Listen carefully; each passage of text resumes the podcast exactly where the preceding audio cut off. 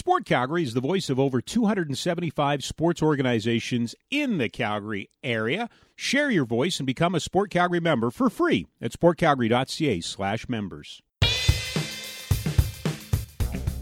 Hey kids, how, how, the heck are you? It's your old uh, podcasting pal Rob Kerr.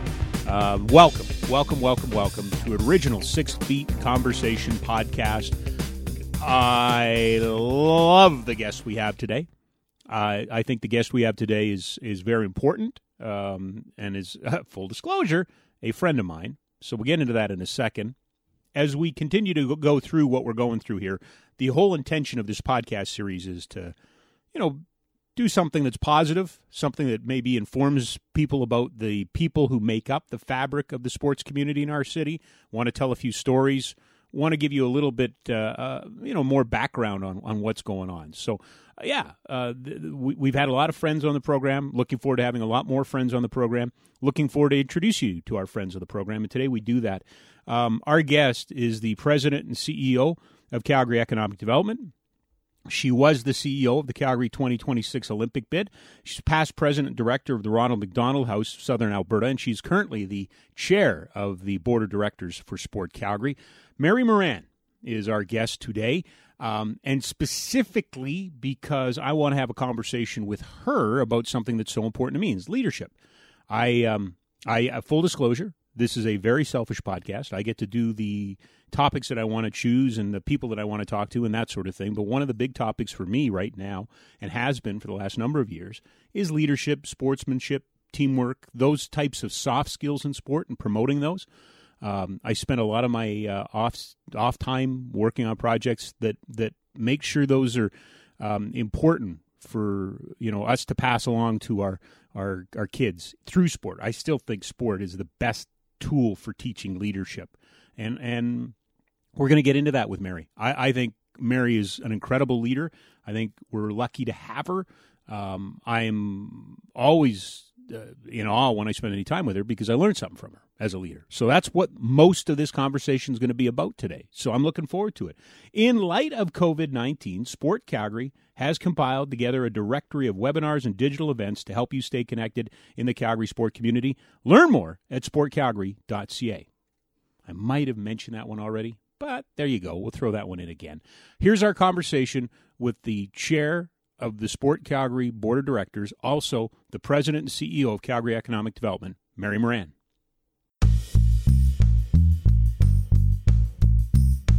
How you holding hey, how, up? I'm not doing too badly. Yeah. I, I, I found myself a little anxious yesterday, but it was just because I was getting squished by home chores and work chores and not having enough separation from from them. You know what I mean? Yes, I do. Yes, yeah. I do. Um, As he um, sits with the microphone in his office. That's correct. Uh, this at least is an ice break for me. Uh, but yeah, you, you, know what? Yesterday I had to go sit in the living room and just not come into the office. Yeah, good for you. You spend so much time of it in here right now. So yeah, it's so true, right? You know, I, um, it is crazy though. It's just like it's unfathomable, right? In some ways, and I think a lot of people are it, the reality is set in. Like I think the first couple of weeks were novel for people, and now reality is set in that you know this could be July. Yeah. Yeah. Know? No, we're so. hunkered down now. That's that's the the part that I think you hit on the, the nail on the head on is the first couple of weeks were well this is kind of cool. This is going to be different. Okay, but I don't think we appreciated the the length of time because and again when it first happened for me it was like okay well we hope to be back in the middle of April um, and that just seems so far flung right now.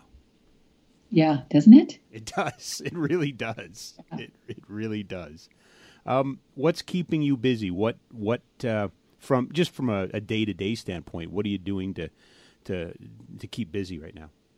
Well, I, I think the the first thing uh, we first of all we went to uh, we went to remote work on March the twelfth, so yep. just after the board meeting that we had, but. Um, and so and that was pretty easy and seamless for us and then um, you know we i would say the first week felt a bit chaotic and then we really had to kind of regroup and categorize the stages we're going to go through or the phases we're going to go through and and the work that we needed to do during that time period. So we built a plan that basically had um you know a response which is the phase we're in right now response or survival, where we're heavily dependent on federal and, and provincial uh, measures and policies to or programs to help businesses and people. And then we moved right, then we'll move right into rebuild, which I think there's going to be a fair amount of effort put into that. Like, how do we get back and support Calgary based companies? How do we make sure that, you know, more displaced people get trained to do other things? And then, then we'll get back into recovery because we were very much in recovery mode pre COVID. And I think we're going right back there, right? And it yeah. would just be, it's going to be a lot more intense. And so, um, you know, so I think we, those are kind of the three phases we're thinking about. And, uh, and so we had to kind of build a plan. Obviously, we're reforecasting, uh, you know, but everybody's busy and we're looking at different ways of doing our work. Um, so as other jurisdictions come on back online, how do we, rather than travel to those places, how do we deploy people, agents, almost agents there, right? Yeah. So, yeah. When did you, uh, when did this become or get on your radar? When were you aware? because I'm I'm I think in the majority that uh, until that NBA game in Utah and when everything got canceled by the NBA at 7:30 that night, it really that's when it. I mean, I knew about it, but you know, but when when was it on your radar, Mary? Uh, well, I think even when it hit China, it was on our radar, right? Because we do a lot of work in China. Yep. And so uh, it still seemed very arm's length away at that point, or you know, it, it, didn't seem that real, to tell you quite honestly. Uh, but you know, I would say certainly by the end of February, we were starting to think about. We'd identified it as a risk, and uh, for for all of our boards, and uh, started to plan around it that it would probably have a great impact on us. And so you know, you have to remember we were on the 29th of February, we were still executing on a mission to India with the mayor, right? And yep. that was mostly due to the fact that India had no cases at that point. We'd planned this trip for about a year. There was a lot of effort and work went, that went into it. But, you know, by the time everybody arrived home on the 8th of March, it was very obvious to us that we were going to have to do business differently. You mentioned a couple of things about the kind of the recovery and where we go. Is there, and, and just because I want to try to be optimistic here, do you mm-hmm. see things that you know, and, this is a terrible thing, and, and the loss of life is unacceptable. But will there, could there be change that we will benefit from coming out of this? Absolutely. I mean, I, you know, I think our recovery plan was all around Calgary and the new economy, which was the uh, adoption of digital technologies across our industrial sectors. And I think what's so interesting about that is, is that I think, you know, uh, often what was happening, particularly in some sectors is you know the CEO would buy into it or the COO would buy into it, but you'd get it down to kind of the finance guys, and adoption was slower than we expected. And I think the reality is is the adoption of digital technologies across all sectors is going to be much uh, it's going to be expedited or accelerated i think as a result of covid and so that's the the good news of all of this is i think you know, people recognize uh, the value the, and uh, the impact and uh, the cost reduction uh, that digital technologies actually can have on your, your business. And so, and I also think that Calgarians, generally speaking, like I'm a very, very big proponent that you know the provincial government needs to run defense on the energy industry but we also need a parallel strategy that work, looks at different opportunities and that's what calgary and the new economy really is it's about building on our strength as industrial sectors and energy, agriculture, transportation, increasingly so life sciences, tourism, creative industries, but really building on our strengths of those industrial sectors and that modern technology uh, meeting the uh, traditional technology was our future. I mean, we had 27% growth in tech jobs alone in 2019. And so, um, you know, we do need a parallel strategy because the problems in Calgary are really complex.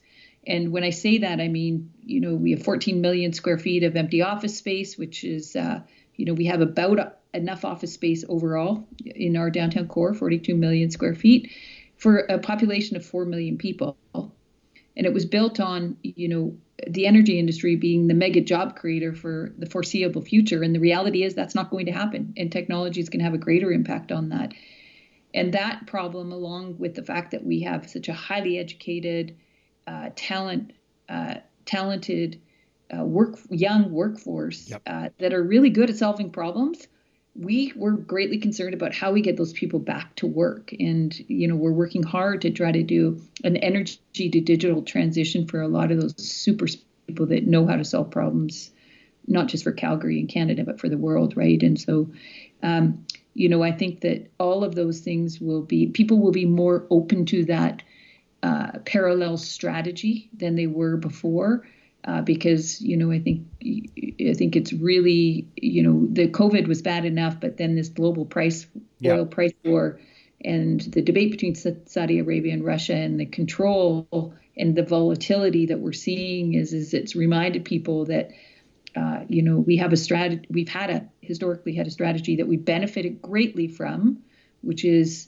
you know, strategy of, of global oil pricing. But it, the last two rounds, it's created structural changes in the energy industry, and and so we have to build and create other opportunities for our children and grandchildren. So let me pick your brain because if you are not reading the news about the day to day, and I don't blame people if they don't because it's hard, uh, but some of the looking ahead, the opinion pieces are talking about, you know, adapting to the new reality when we return to normal. Um, mm-hmm. Mary, do you know? Does anybody know what the new reality? Like, how do you plan for adapting to a new reality when I, I don't know if we know what that reality will be? Yeah, and I think that's why we really kind of broke it down into phases on what we need to do when, yeah. but it doesn't mean that we know the answers, right? And so people will often ask me, well, what are the tactics you're going to take based on getting back into a recovery mode? And the reality is, is we don't know today. And part of that is, is uh, you know, we can't see the timing of it.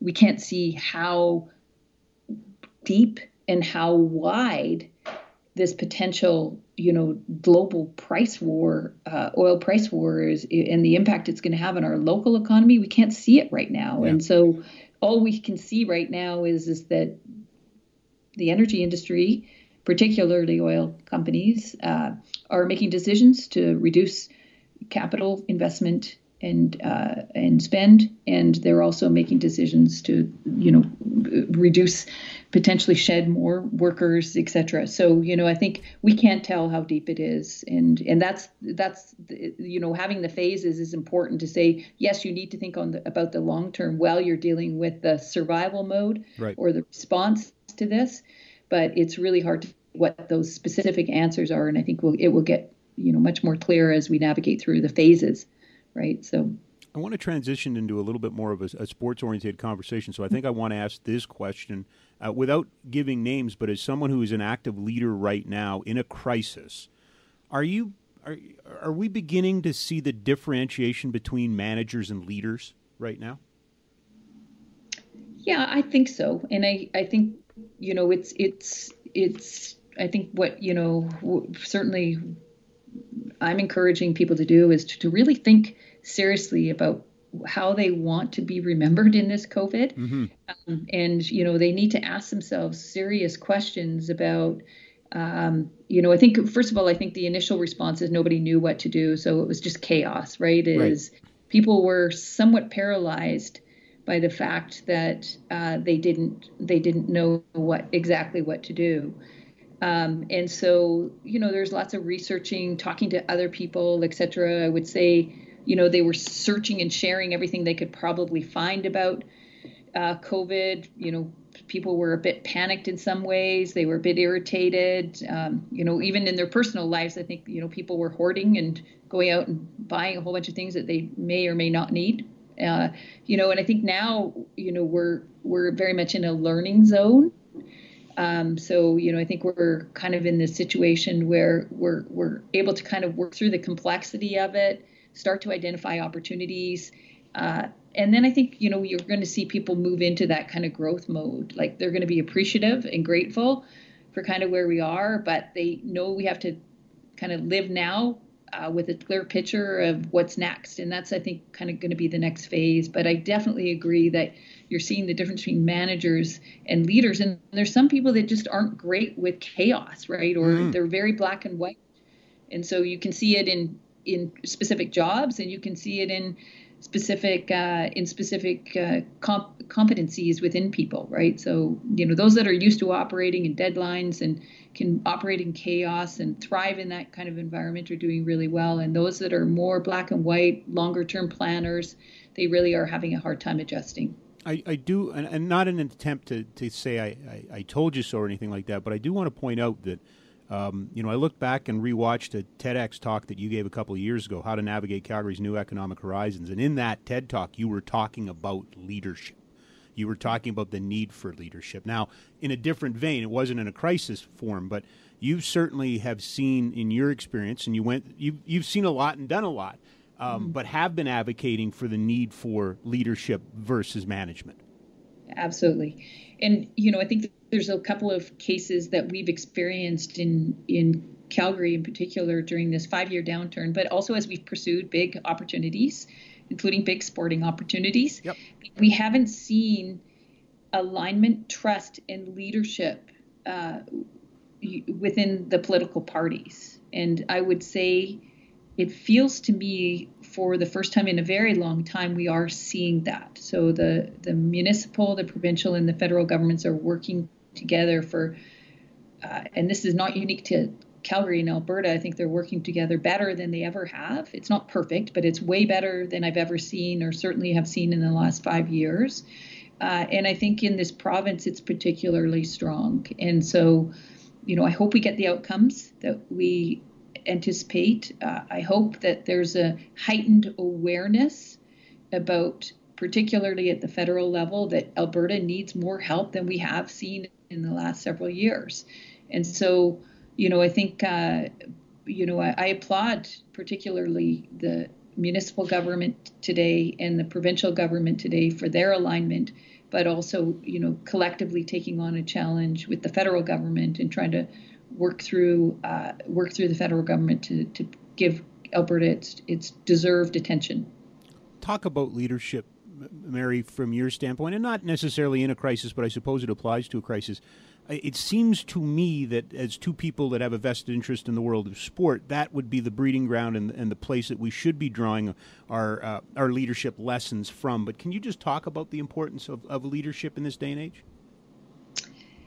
Uh, well, I mean, I think um, you know yeah, I mean, leadership, I think, in this day and age, outside of COVID, but particularly acute during the COVID is, you know, the ability to make decisions, to process information and make decisions is is really really important. And uh, I think that that, you know, we've we've tested ourselves, particularly the last five years on on that. Mm-hmm. Uh, you know, and it's it's not easy, and I think you have to, you know, sometimes speed is really really important. Certainly, uh, I think in a fast moving economy, it really is. And, and when I say fast moving, I don't mean fast growing, I mean changing quickly. The rapid change that's happening, particularly as we look at the impact influence of technologies on our on our, all of our economies. But uh, you know, so the ability to get through information and make decisions, and, and knowing particularly that they won't always be perfect, but sometimes you have to settle for good just to move ahead, right? And so. Uh, that is is really uh, amplified during this time period yeah. in particular, right? And so, uh, you know, I think the federal government they've been trying to move quickly, but you you really at these at this day and age, COVID, pre-COVID, uh, recovery, etc. You just can't afford to move at the speed of government, and so uh, you know, we have to be way more agile as a society overall, and that lead, that includes strong leaders being way more agile. I've gone uh, in, in the preamble to this conversation. I went through your resume. Uh, are mm-hmm. you a born leader, or was leadership thrust upon you through your career? Uh, well, I think I am. Uh, look, I grew up.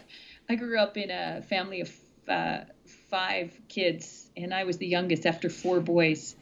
And uh, you know, there's six years between the top and the bottom, so. Uh, I think I became. Uh, my mother would say that I was very motivated from from uh, from birth, and so uh, and that was probably just to get uh, you know equal playing ground. But I would say you know a couple things for me is is that I, I frankly never, and it's not to dismiss it because I know many people suffer and feel it, but I really didn't understand that there was gender inequity. So, you know, I always felt that there was always a place for me at the table, yep. dining room table or the boardroom table. Uh, but I wasn't, you know, my my skills have been honed over experiences, and what I would say about that is, is that if you reflect back on my career, uh, you know, I have always been in very difficult situations. And so it didn't matter what industry that I went into, there was always a challenge, you know, uh, starting with the airline industry, which uh, I worked for Wardair, which was bought by Canadian, which was uh, an interesting acquisition and required a lot of agility and flexibility uh, to to emerge as and and adjust to the cultural fit. Then uh, I worked in the very tough days of Canadian Airline, where we took salary reductions uh, to try to save the airline. We, you know, basically went into Chapter 11 or CCAA, um, and uh, or CCCA, and uh, you know, I think that, uh, and similarly, then I went into the hotel industry where there was a number of the hotel industry that I was in was dealing with, uh, you know, uh, outside factors like El Nino in a resort destination that added, you know, double digit capacity in a time and only had 14 weeks to sell the hotel, which in a resort destination usually need 18 months. And we managed to do it in the course of about four months. So uh, it was a remarkable experience. Uh, you know, then I went into the wireless side of telecommunications where there was it was competitive, it was rapidly growing, but there were a number of acquisitions. And so you know, I feel like I've been in this uh, in in during my career. There's always been a fire, and so I think you build skills uh, during that. Uh, you know, and then of course, take stepping into the role of CEO during the worst downturn in Calgary's history. Uh, you know, tested my skills even further, and and frankly, you know, I don't proclaim to be uh, a leader that knows it all. I'm learning every single day, and yeah. and and certainly, COVID is teaching me skills even you know honing my skills even more so. So you answered the question this, in this way because you keep talking a little bit about jumping into fires. Uh, you're you're running to the fire, not away from the fire. Why haven't you run away from the fire? It seems like in your history that you've gone to places that have been difficult, that have been going through challenges. There would be easier way out. What is it that attracts you to the challenge of, of crisis? Uh, I think there are a couple of things that are really deep in my DNA, and that is I love to solve problems. And not that I'm always successful at it, but you know, I can, I, you know, I, I, I try to do the right thing, and I don't do the right thing for the wrong motivations. Uh, you know, I'm very apolitical. I just really want to try to do the right thing, and uh, what I, with my assessment of what what the need is, and so um, I think that's what drives me to the fire is is wanting to problem solve. But I'd like to use this analogy, and this isn't my this isn't my analogy, but it's quite funny as a leader over the last several weeks. And uh, I, I, heard a, a, friend and a colleague of mine describe what it's like to be during this COVID. And, and this is actually quite an interesting analogy where he said, it uh, feels like sometimes it feels, particularly the early days of COVID, that it feels like you're a fish in the fishbowl in a house fire meaning that you don't know what to do exactly. You just know the whole world's coming down around you, right? Yeah. And I felt like that the first couple of days, and then you quickly had to shift into not being the fish in the fishbowl, but actually being the firefighter. And so, um, you know, I think that that's been my experience in many of those situations throughout my career. What's your What's your secret to decompressing? Because there there is stress, there's inherent stress, and to lead means you have to be at the top. What does Mary Moran do to kind of decompress? Well, you know, I, I'm a firm believer that, you know, a pristine life is, you know, having those intellectual challenges, uh, but also ensuring that you have enough physical outlet to ensure that you can achieve a balance. But I would just say one one thing that I take from you know figure skating is is that uh, and and by the way I'm a, a very modest uh, rec- competitive recreational uh, figure skater, hmm. but it's, it's the same lesson. Yeah. it's the same lesson, which is it's you have to do it kind of one element at a time, right? Yep. And it's you know you're you may fall, but the important part is is how quickly you pick yourself up, brush yourself off, and get back into that program. And so I think that that is a, a lesson, and I can hear my coach, you know, because I still still do figure skate, and I can just hear her all the time saying, "It's one element at a time," and that's the way you get from the start to the finish of performance and any kind of performance. You we went you know we kind of talked about the, the, the progression of your career but you've always been adjacent to sport and it's sometimes directly connected to sport. Can you just talk a little bit about how sport on all levels has been has been connected to your professional life I, I, I do believe that sport has taught me many things, and uh, you know I've done both team sports as well as individual sports. But I would say probably the first lesson I've learned from sport is just discipline and commitment, right? And so uh, I, I'm a very disciplined person, and probably why I survive in a remote work environment because I am pretty pretty disciplined in my approach to it, and uh, you know, chunk it off in in uh, kind of tasks and or time frame in order for me to get through it. Um, but it's also taught me uh, about you know quiet leadership and and more um, apparent leadership. Like sometimes you have to fall behind, uh, be the leader from behind, and that could be just providing moral support. And sometimes you have to be more at the front of the room, kind of, you know, uh, directing people, acting like a traffic cop.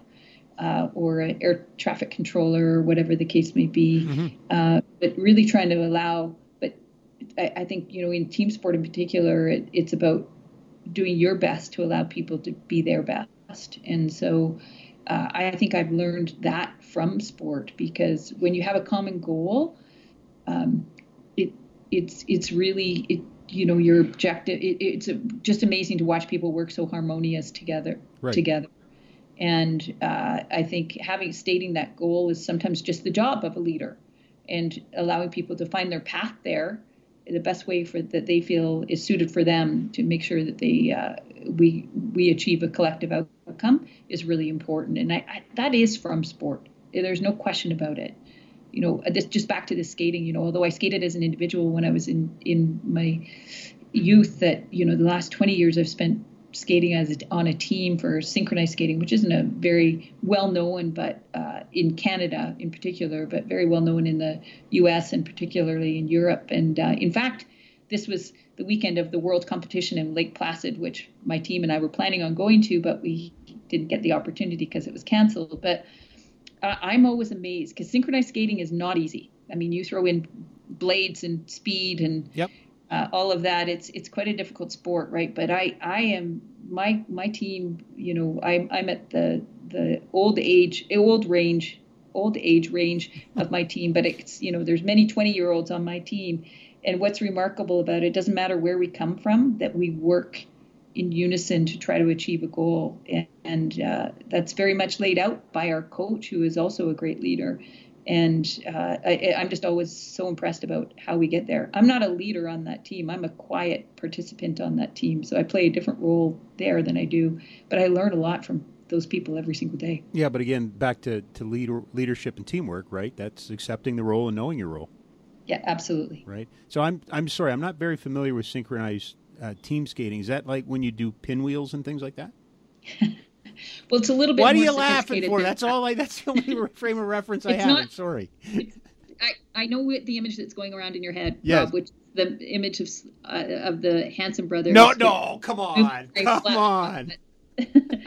but it's uh, it's a little bit more sophisticated th- than okay. that, and you should uh, you should take a look at it because it's okay. uh, it's quite quite interesting, quite intricate. There's lot there's increasingly so lots of males who are skating uh, in it now, and it it's uh, it's a rapidly growing sport. Certainly a sport that would love to be in the Olympics someday. But you know, there's 20 skaters normally, and uh, obviously housing is the, probably the biggest issue issue for allowing synchronized skating in. But it's really it's you know very intricate, very artistic, very athletic, and it's uh, it's a really fun sport to watch. So, in some sense, though, uh, if you're going all the way to Lake Placid for competition, there is a, a, a certainly a, a, level of competition to it, and and uh, you know, Lake Placid seems to me like you. How many teams would you have competed against? How big a, a competition would it have been? Well, yeah. So just to be perfectly clear, uh, I was going as a spectator with my team because we're an adult competitive team, but there's younger.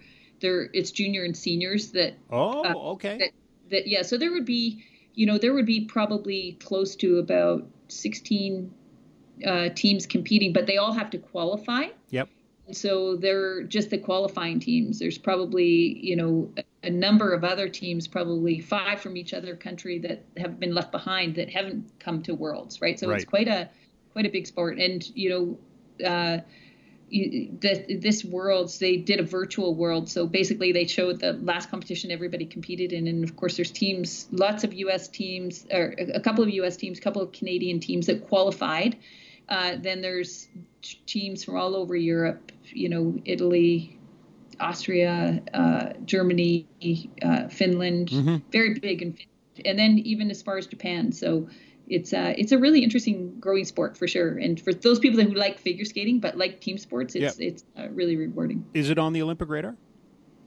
Uh, it's been talked about, but again, I think the biggest issue is particularly, uh, and you know, obviously, I have a very close view of this. Is that uh, if you have 16 or 20 teams uh, in two categories, so let's just call it 40 teams, yeah. and 20 teams on each, 20 skaters on each team, plus the families, plus the coaches, housing becomes an issue, right? And so yeah. because it's such a massive sport, but I can tell you, Rob, it's a really interesting high energy sport. You walk into those stadiums and people are screaming at the top of their lungs. There's so much excitement. So uh, it's a great spectator sport, and I hope one day it does make its way into Winter Olympics. But uh, it's so far that's probably been the biggest holdback is the housing and uh, athletes housing. Well, I. I apologize because I, I misunderstood you. It says something though if, if you and your team are just traveling there to watch.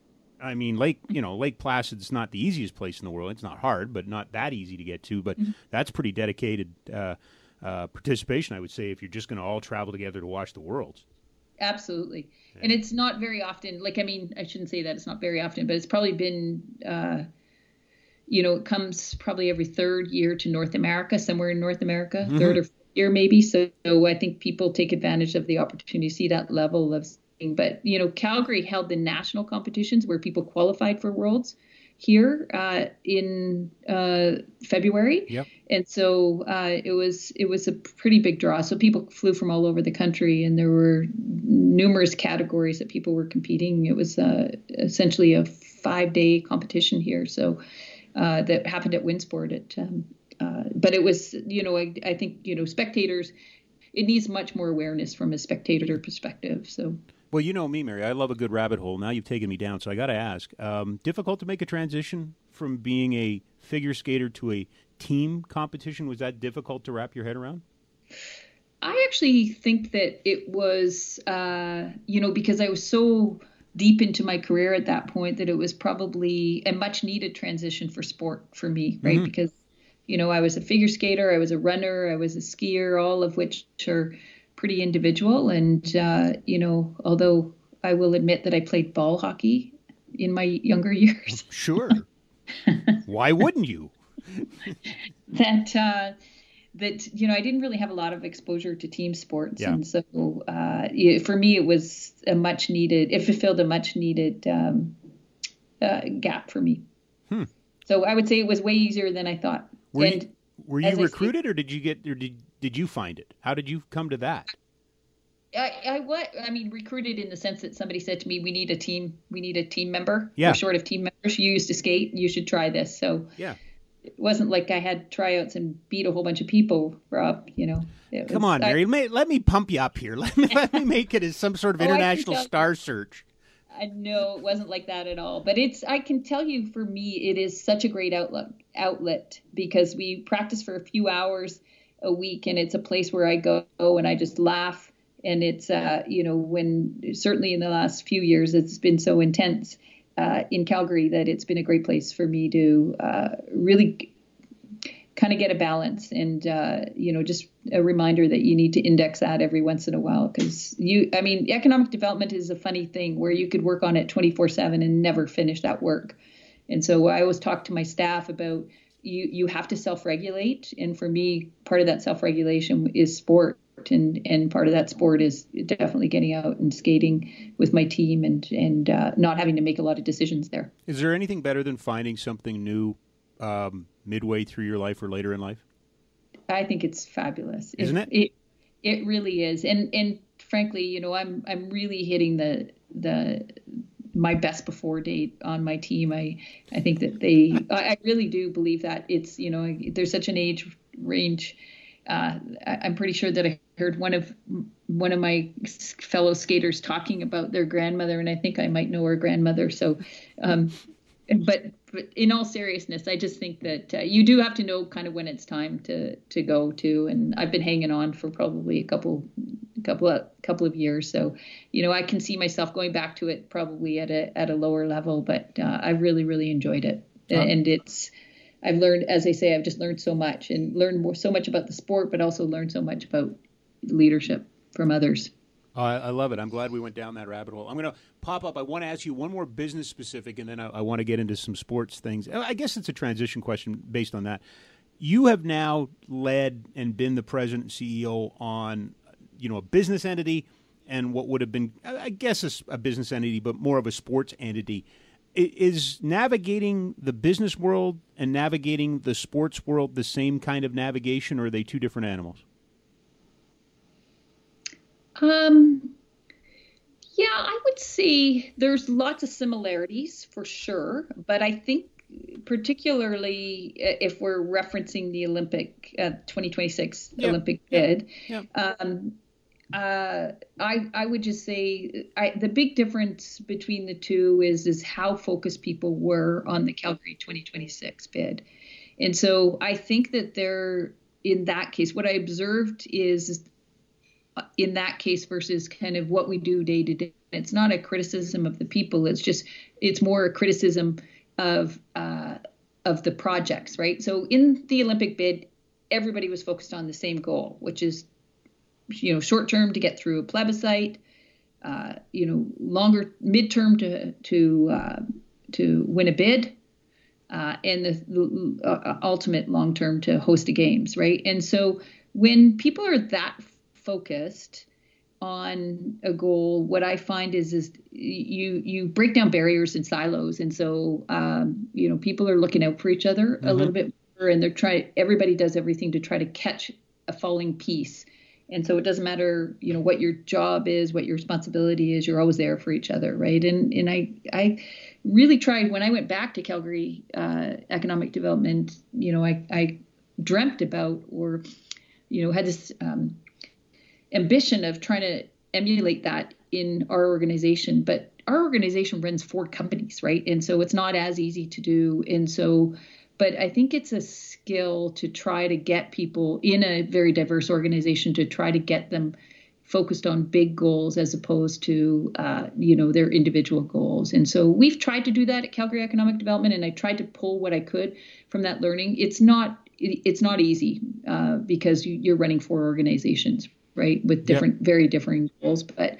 we tried to try try to take everybody up to kind of metrics that made sense across the organization. And so it was my best attempt at trying to adapt what I learned from Calgary 2026. But I would say that's the big difference. And you know, I think the thing about the Olympics um, is the Olympics is and always will be very political, and uh, and and I understand that, and um, and you know I respect uh, you know, I, I, certainly respect that there wasn't enough runway for people to to for us to give the information for people to make really good decisions. Uh, uh, and you know, I, I will probably regret that for a very long period of time. Where what we do at Calgary Economic Development, yes, there's political support we get, but um, it's not as political. It, it, I would say, you know, certainly from the provincial and municipal level, per, perhaps a little bit more at the federal level, given the per, perception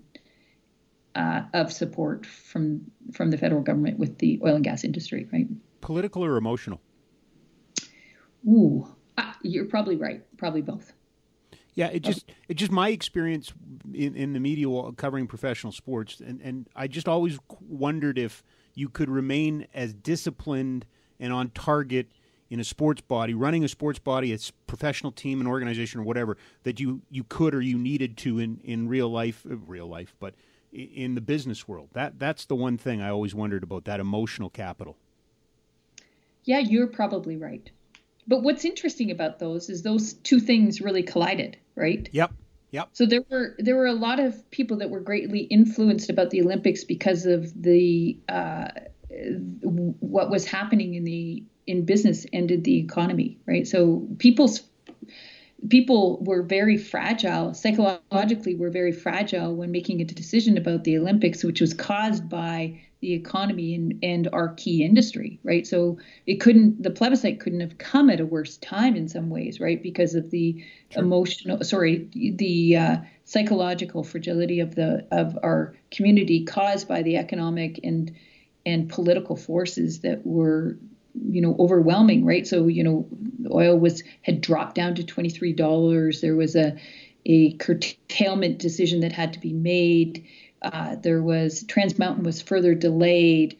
You know there wasn't a lot of friendly friendly talk between the federal government to the provincial and the provincial to the city and the city to the federal government. And so that goes back to that comment about where trust, alignment, and leadership is quite critical at a time when you're making big decisions like that. Yeah. Hmm. Can I just ask you, having yes. gone through that process, do you mm-hmm. feel, and I don't think, I hate to be the guy on, on the lawn saying, hey, kids, get off my lawn, and I hate to be pointing my finger at a generation saying, but as a society, have we moved away from aspirational thinking the way we used to embrace it? It seemed to me that it was we were you know growing up we were always one big project away from solving all of our problems or you, you know let's let's pull the rope in the same direction on this thing because it'll help everybody. Have we moved away from that kind of aspirational thinking? I, I don't know if we've provided the right platform for people to engage hmm. in it. Okay. Uh, and i think if there is a platform, if there even if there was a platform, it gets grossly diluted by the platform of social media. Right? And I think social media, although the intent was to bring communities together, it feels like it does the opposite in some ways, right? And uh, I I think we're seeing that in in not just with the uh, Calgary 2026 bid, but we've seen it in many things. And so well, we've seen it in this pandemic right? Have, it's the proliferation of bad information. Yeah, it's uh, absolutely, and so uh, it, you know, there's so many mistruths that are spread uh, through social media. You have to be really, really careful, and I think we've gotten away from uh, the discipline of doing deep research on projects or whatever, yep. not just projects, pandemics, whatever the case may be. Right? She's Mary Moran, President and CEO of Calgary Economic Development and the chair of the Sport Calgary Board, which means I should probably do this. Not sure what sports are provided in Calgary? Sport Calgary Sport Directory will help you find the sport and sport organization that's right for you. Visit sportcalgary.ca to learn more. Um, you are now the chair of Sport Calgary. Uh, tell me a little bit about where this fits in your journey. Sure. I mean, I've actually been on the board of Sport Calgary for quite a few years. I think it might yep. be seven. Uh, I've lost track. Uh, they all blur I've, together. Exactly. I've lost track of days, and, uh, months, and now years. Yeah. But um, you know, uh, this just goes back to my passion and and wanting to give back. And I I've always been focused on uh, volunteer work that was related to particularly youth um, and that was probably my first attraction to to Sport Calgary, but it also extended to the fact that it's you know the fact we really need to encourage kind of lifelong activity mm. uh, and active lifestyles uh, throughout uh, the community. And so you know I was blessed with a very act, active family, and my parents were quite active, including you know I think my mom phoned me from the top of Sulphur Mountain at on her 80th birthday, and um, you know, fortunately, we've been blessed with good genes, and uh, you know, I think uh, I, it, you know, Sport Calgary allowed me to kind of embrace that uh, desire to make sure that everybody w- could capitalize on it and share, and and and sport was accessible to people, all kinds of people, new Calgarians, old Calgarians, young Calgarians, uh, those that m- might be facing either physical or mental uh, impairments. Like so, you know, I think that it's really it's always been really important to me. Sport has always been important. So it was an easy uh, easy organization to put my hand up for, and I think uh, it became broader. My desire became broader uh, as I realized kind of how broad the mandate was and how it has evolved, and it really has evolved yeah. since I've been in, involved. And certainly, uh, you know, our past uh, president and CEO Murray Sigler did a great job of standing that organization up and uh, giving it some greater focus and getting more community involvement. And I just can't say enough good things about Katrina LeMay who's now stepped up as CEO and brings a different perspective than Murray did, but learned a lot from Murray, uh, from the business side of it. And I think uh, our ability to reach into the community and support the community even more so is uh, we're well positioned to do so. So, um, you know, sport, I will continue to volunteer for sport no matter what it is. Uh, and uh, you know I, I, feel honored and privileged to be able to sit as the chair of Sport Calgary, and uh, you know after this tenure I'll do something else in sport for sure. So um, it's you know this is a place where I get to marry my business skills and my passion, and uh, I will continue to do that for the rest of my life. Be careful to, to, that I'm going to suggest something that is more of opinion than, than a fact, but it's my opinion right now, Mary, that sport needs advocacy more than it ever has before, and advocacy from just the standpoint of recruitment and saying it's okay to go out and play, and it's okay to go outside, and it's okay to try other sports. It, it seems like a real uh, you know, some might say challenging time, but I think it's rich with targets and opportunities right now in the world of sport. 100%. And I think about even during this downturn, there's kind of two two population. This ties back to a comment you made earlier mm. too, Rob. But you know, I want to focus on the people that come to Calgary. And so if we look at the change that's happened to the people that are coming to Calgary, and even during this downturn, we've had about 20,000 new people move here almost every year during this downturn. And um, you know, obviously that's going to be slowed as a result of COVID, but the reality is, uh, up until that time, we were still seeing quite significant immigration. And what was interesting about the immigration coming into Calgary uh, over the last several years is, is that 60% of them were coming from international markets, right? Yep. And so they were new Canadians.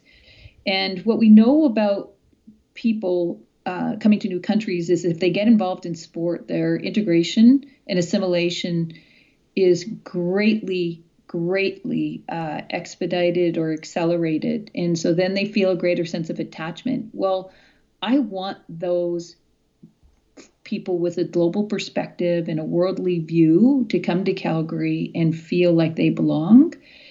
And it is a really critical piece to building an economy. And so these things aren't that far apart. And so, you know, the fact that we're trying to make sport available, adapt to a changing demographic, look at sports that are of interest to the new Calgarians or Canadians is really an important role for Sport Calgary to play. Uh, and just moving on to another segment, which is, you know, you talked about how, you know, at a at, at a older stage in my career, I was able to adopt or uh, adjust or uh, participate in a different sport than I had. It was it was you know not arm's length away from a sport I'd done all my life, but it was still new to me. Yeah. Uh, and I think every Calgarian should be given that opportunity to try a new sport in their in midlife. Or I'm not going to say I was in a midlife crisis. No, no, but but to find something, you it should be an ongoing journey. And I, right. I've always found that you know, and I'll use Hockey Canada for example because they were the first person I ever uh, heard them use the term, which is the uh, long-term athlete development model, which I believe now has a new name.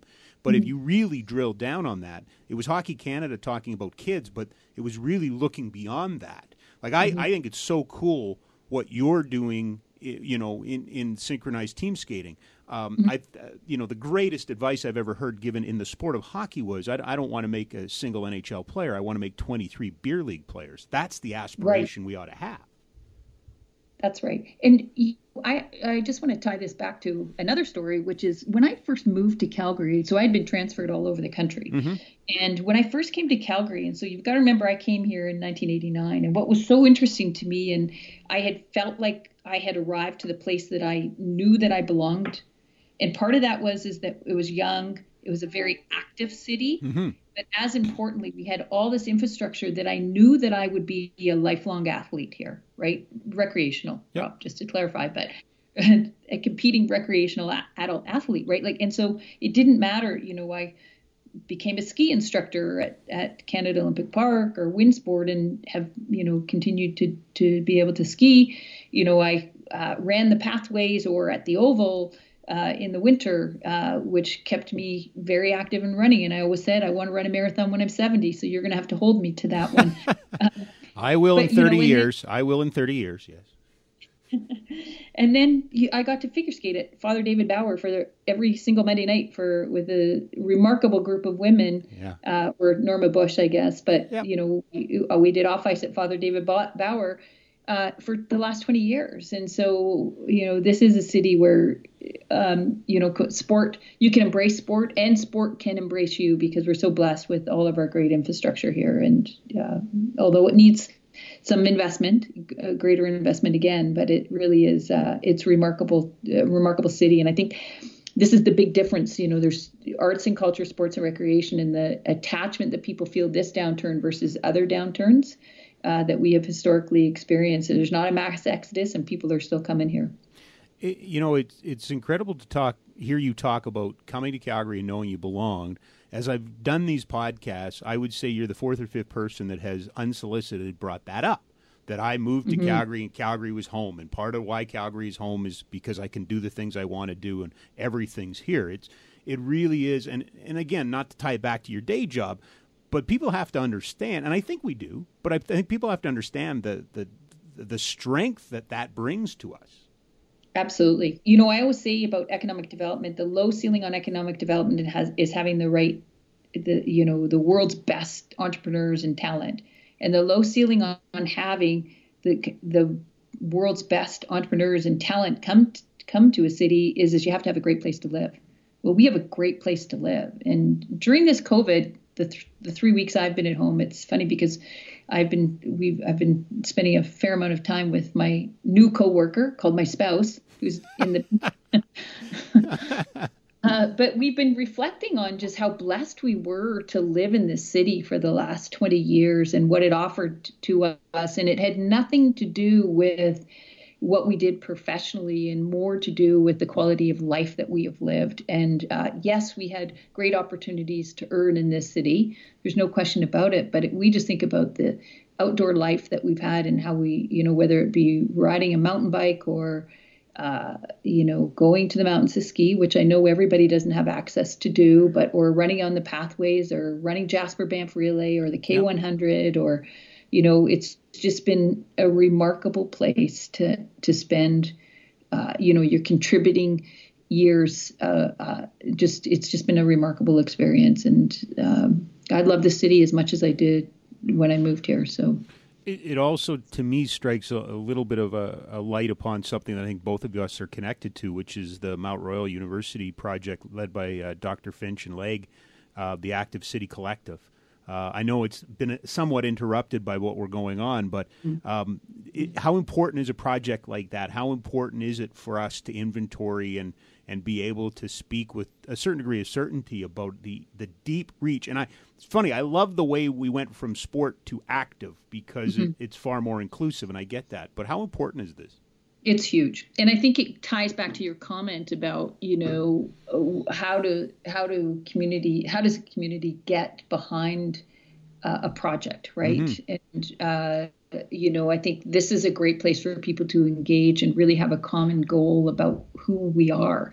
And so I think we we we might have gotten a bit complacent about the fact that we are a winter sports center of excellence, right? And uh, we are blessed with a Rocky Mountain playground and a great uh, all that great infrastructure, uh, and we've been attracting international competitions, small, big and small, in this community for a long t- time, and we have been generating and creating world class athletes and uh, you know and and I would argue are one of the most active cities in this country, mm-hmm. right? So those are all things that we have to remain focused on, and we can't become complacent about it. And so uh, I think giving people place people a place to connect through this Active City uh, initiative, the Active City Collective, it's called, is giving a place for people to connect and have a discussion about who do we really want to be when it comes to being an active city and what does that mean is a, a really important uh, project to undertake because otherwise it just defaults back to having that conversation on social media right and yep. so i love to tell the story about one of our city councilors who was talking to our ceo katrina lemay and they didn't see themselves in sport but they are very active they go out and walk and they garden and stuff like that and that is all part of being an active city right yep. and so the pathways they're for runners for sure but they're also for walkers. And frankly walking you'll probably do be walking longer than you're running. So you know but they could finally see themselves in sport and they probably never thought of themselves as as uh, as uh, uh you know so that closely associated to sport you mentioned earlier when we were kind of talking about your upbringing and, and we were talking about leadership, and you said that you know you were fortunate or felt fortunate that you didn't feel kind of that gender inequality that we as a society have been dealing about. And I, I tread on this very lightly, Mary, because I know it's a little weird for a dude to be talking about it, but um, yep. one of the strengths of Calgary, and I think we saw it recently uh, with a very important. Um, uh, session downtown, the leadership, female leadership, not only in sport, but you know, as you prove day to day in the boardroom. Can you just talk a little bit about Calgary and what I think is is kind of a an, an epicenter of, of female leadership? Yeah, I mean, I I think it's a interesting time to be a leader in this community right now. So, you know, I have always believed strongly, uh, you know, that it, it it is that Calgary is a meritocracy, and it, it's not hundred percent a meritocracy, but it, it's pretty close, like compared to other cities. Yep. You know, people don't care, you know, where you went to school and what your daddy's name is, and you know what your your uh, uh, religious beliefs are, your uh, sexual orientation, what your gender is. People care about that a lot less than they care about, you know, do you come to the table, do you work hard, and do you have something to contribute? I, I have, I firmly believe that. Now, you know, there's lots of criticism in the in the energy industry that there's not enough equity in the energy industry, and I would say, yep, that's probably as a result of the nature of the business. But you know, I think about uh, you know the the remarkable appetite for it, and you know, so as a woman woman leader, particularly if you're you're you're seeking a, a board position in this city, now is a good time to be doing that, right? Because I think everybody is kind of woken up to the fact that, yeah, we need more women, particularly in the energy industry. So, you know, I think there's strong, strong leadership in uh, public organized, publicly funded organizations such as ours, right? Uh, the chamber uh, has a female leader. Calgary Arts Development, Calgary Sport, Sport Calgary does. Calgary Economic Development does. Um, uh, you know, the TELUS Spark uh, has a, a, female leader. So there's lots of, and you know, obviously Elizabeth Cannon at the at University of Calgary, uh, you know, made a huge impact. So there's been lots of great leaders in public. Uh, publicly funded organizations, and I hope to see that uh, adaptation or adoption happening in privately funded organizations. Or, uh, you know, I think that that I think you're going to see a lot more of that so, you know, if you're a leader in this city right now and are, are seeking board positions or leadership positions on boards, it's kind of a good time because everybody is acutely aware of the fact that we need more equity. One of the things that you mentioned before was the, the influence of new Canadians and the influence of, of people from other countries coming into Calgary and, and how that enhances us. Is mm that one area that that we need to work on is, is to continue to get visible minority representation in sport? Um, you know, get would, more coaches and more people involved? Yeah, absolutely. I, I would say it's across the board. It's not just in sport. I would say even in business, we have to work harder at it. And the other, uh, you know, I think just going back to business, I think that we also have to get uh, age diversity on some of our uh, uh on some of our boards too uh, you know, I think Sport Calgary has done a pretty good job of bringing some younger people in, mm-hmm. particularly on the standing committees, and we we need to extend that to the boards over time too. It doesn't happen overnight, you know, as board positions come available, but uh, but definitely in business. Like I even think about the boards I sit on, and I'd like to see some younger people. Some of them have younger people, but I think having that uh, that perspective is really important because they people are the younger people are mo- so motivated by different things, and kind of you and I were right. Yep. yep. And so, uh, but but ethnicity is also we need more di- diversity on that in sport and in business. What what's your what's your mandate? What's your goal for Sport Calgary here? in the next couple of years. Um, I guess with consideration of what we're currently going through, where where do you think your board and, and Sport Calgary needs to be positioned in, in five years? Yeah, I I really do believe that uh, helping more of the community set up, stand up, uh, and and and be sustainable operations is going to be very, very important so we can make sport more accessible to more people uh, in more places in Calgary. And that you go goes back to you know making people feel like they belong, creating mm-hmm. a greater sense of attachment and assimilation in this community. So, uh, you know, I think we're we did a really good job the last few years in building a strong relationship with our shareholder uh, the city of Calgary, and I think that that's on rock solid foundation. And now we've got to go get more people engaged in Sport Calgary, and as a consequence, get more people engaged in sport. How, how much do you miss sport right now? How much do you miss watching, consuming, or or just being exposed to it?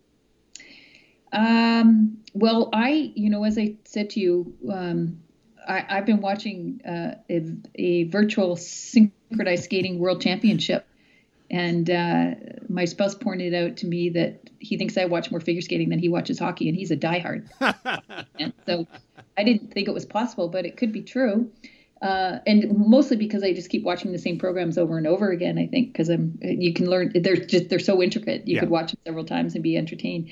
Um, but yeah, I think it's you know it's a big part of our lives here at, in our house, and so uh, I'm missing it a lot. And it's a great outlet, and um, uh, you know, but I think we're tr- doing our best to try to stay active ourselves, and I think that's really important for people during this COVID. Even if it's to, even if you're don't view yourself as an active person, get out and walk uh, in in a in a responsible way, keeping physical distancing in yep. mind. But uh, you know, I think it's great that the city of Calgary has opened up like Memorial Drive and Elbow Drive, so people can walk along the streets. And and uh, you know, I've never seen so many people out walking as I as I have in the last few weeks. So uh, I think I encourage Calgarians to keep it up. And uh, uh, professional sports will return, and I'm looking forward to it.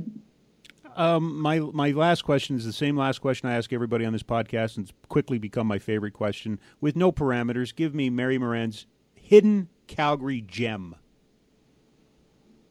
Oh my God, my hidden gem. Oh my gosh there are so many uh, hidden gems.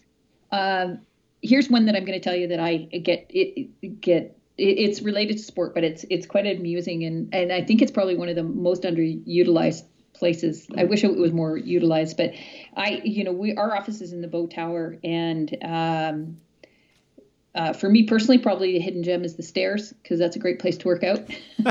but what I love is looking at Olympic Plaza and watching the people skate. And they had a curling rink set up there uh, a couple of weeks ago, a few weeks ago, and watching people out there curling was just amazing, right? So I could sit in my office and watch all this activity happening. And so uh, I, I, I just think that Olympic Plaza is a great gathering place, probably underutilized, and we need to do way more there. Probably enhance it a little bit to get more people down there. But um, I, I love Olympic Plaza. I love it, that. It's so meaningful, and it's just uh, it's such a pretty setting and has so much more opportunity to draw more people down, and uh, particularly in the downtown. This was awesome. Mary, thank you so much. Really appreciate the opportunity to pick your brain and, and kind of bounce some things off you, and uh, really appreciate the role that you're playing in this. So, uh, thank you. Thank you for giving us some time, and uh, I look forward to seeing you on the other side of all of this when we, we begin to rebuild and come back to normal. Thank you, Rob. It's a privilege to be on the podcast. It's an even greater privilege to serve with, for both Sport Calgary and Calgary Economic Development. So, thank you very much for the opportunity. And uh, you, along with all your listeners, be well. That's Mary Moran, who, for my money, uh, one of our top leaders uh, and as we discussed in that conversation, certainly connected through sport. That's that's where she finds it. Um, I love the topic. I think it's one that when we come out of this, we're going to have to put more emphasis on. Uh, and I think sport is the vehicle. I, I really do. I think uh, youth sport, uh, personally myself, opinion not fact. My opinion is that youth sport needs to be the vehicle in which we instill leadership and teamwork and, and respect and all of the soft skills that are so important that we, we've always talked about that we get from sport. And you heard Mary talk about it. She feels we get it as well. And I think she's an incredible leader and uh, really pleased to, to share time with her on the Sport Calgary board. Mary's been a great guest. Want to thank uh, some of our other guests in the past who we've had on Erica Wiebe, uh, Cassie Campbell Pascall, to name a few. Uh, we were talking about strong female leaders in Calgary. There's a few uh, as well. Uh, Peter Marr was on this podcast. Uh, we've we talked some. Uh, oh, geez, I'm thinking comedy with Trent McClellan, George Canyon, some music. So we try to touch a lot on this very podcast, which we're so pleased you, you could spend some time with us. Once again, thanks to Mary Moran. Thank you for stopping by. This has been an original Six Feet Conversation podcast at Sport Calgary.